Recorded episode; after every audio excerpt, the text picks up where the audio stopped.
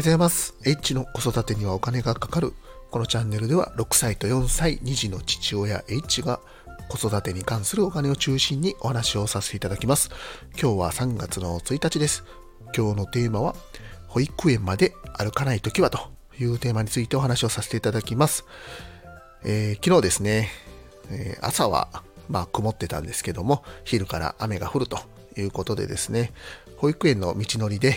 えーと、まあ、子供がね、まあ、拗ねて歩かなかったという時にですね、ちょっと役に立った解決方法があったので、えー、そちらをですね、えー、お話しさせていただこうと思います。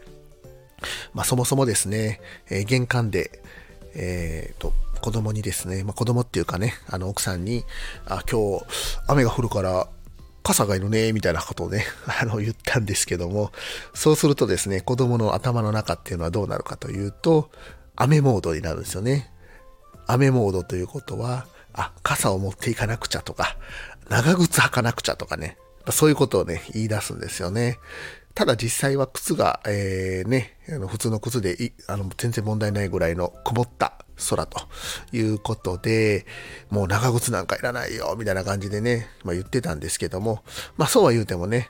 一度ね、頭の中のスイッチが雨になってしまうと、もう長靴を履いていかないといけないということでですね、まあね、長靴履いていかせるっていうのも一つの方法かとは思うんですけども、もしね、外遊びとかあったら、靴、ね、長靴だと具合が悪いということになってしまいますので、まあどうしてもね、やっぱり靴で行ってほしかったということで、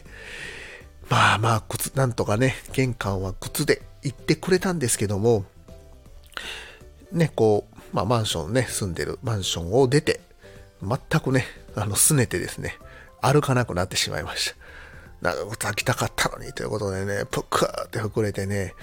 めちゃくちゃ怒ってたんですよね。で、まあこういう時ね、まあ皆さんだったらね、こうどうされますかね。うん、もう無理やりね、引っ張っていく。まあそれも一つの方法だと思いますし、まあ、持ち運ぶ。まあこれも一つのね、方法かと思います。持ち運ぶにしても結構ね、もう重たくなってきてますんで、4歳なのでね。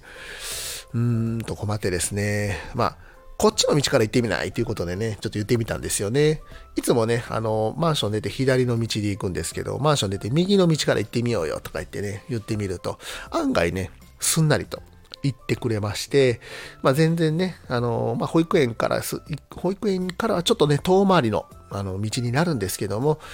まあまあね、あの、普通に、そう、それからは歩いてくれて、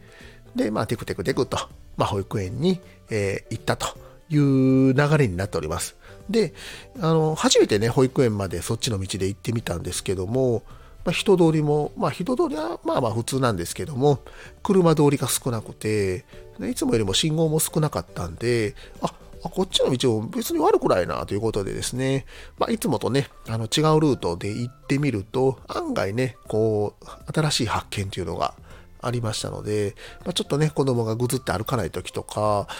ね、そういう時とかっていうのは、ちょっとね、こう、違う道で帰ってみるっていうのも一ついい方法だなというふうに思いましたので、あの、まあ、こういったね、あの、情報をちょっとシェアさせていただきたいなというふうに思いました。